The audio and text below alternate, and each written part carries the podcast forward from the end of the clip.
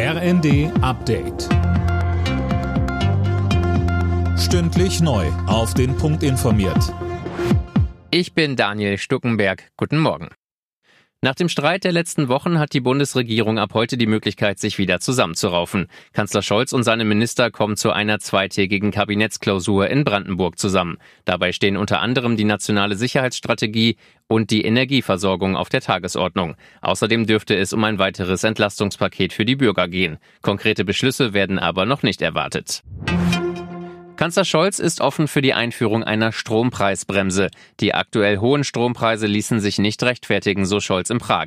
Er sei deswegen auch dafür, den europäischen Strommarkt zu reformieren. Claudia Kempfert vom Deutschen Institut für Wirtschaftsforschung sagte bei Phoenix, Die Preissprünge sind auch Ausdruck von Angebot und Nachfrage. Wir haben eine Stromknappheit durch die Franzosen, die zu viel Strom verbrauchen und zu wenig Atomkraftwerke am Netz haben. Der Dreh- und Angelpunkt ist hier der schnellere Ausbau der erneuerbaren Energien. Die Erderwärmung hat wohl einen größeren Einfluss auf den Meeresspiegel als bisher angenommen. Das zeigt eine neue Studie.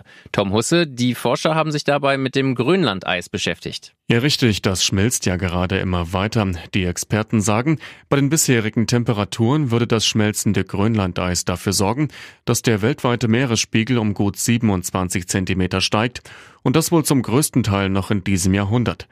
Das ist allerdings nur die Untergrenze. Geht die Erderwärmung weiter, wird wohl auch der Meeresspiegel noch viel stärker steigen, so die Forscher.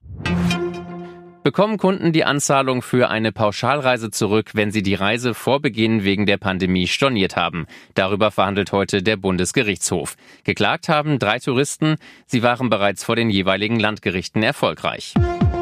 Alle Nachrichten auf rnd.de